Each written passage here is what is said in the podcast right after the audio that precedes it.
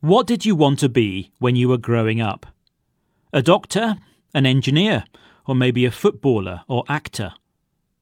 We all had big plans for our futures and believed there was a dream job waiting for us, one that would pay well and give great job satisfaction. But how realistic was that?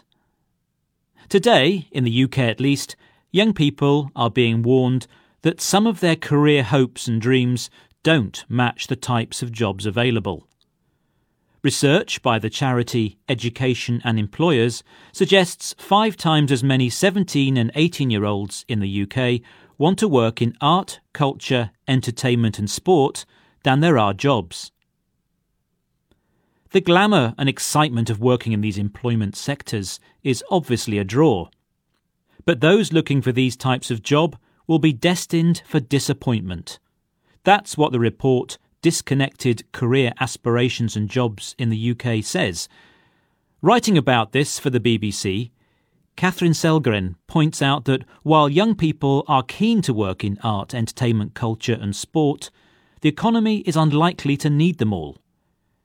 In the meantime, there's a shortfall of young people wanting to work in careers such as catering and retail.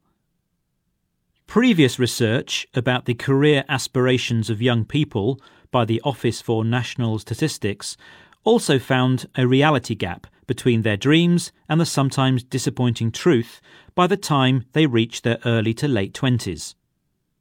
Apart from those who aimed to go into teaching, fewer than 1 in 50 were in the jobs they had wanted, such as a doctor, vet, firefighter, or actor. Most were working as sales assistants, carers, or in sales and marketing. While it's good to have aspirations, the aims of young people need to be realistic. This latest report suggests that children need to be made more aware of a wider variety of occupations at a younger age. It also calls for improved careers advice in secondary schools.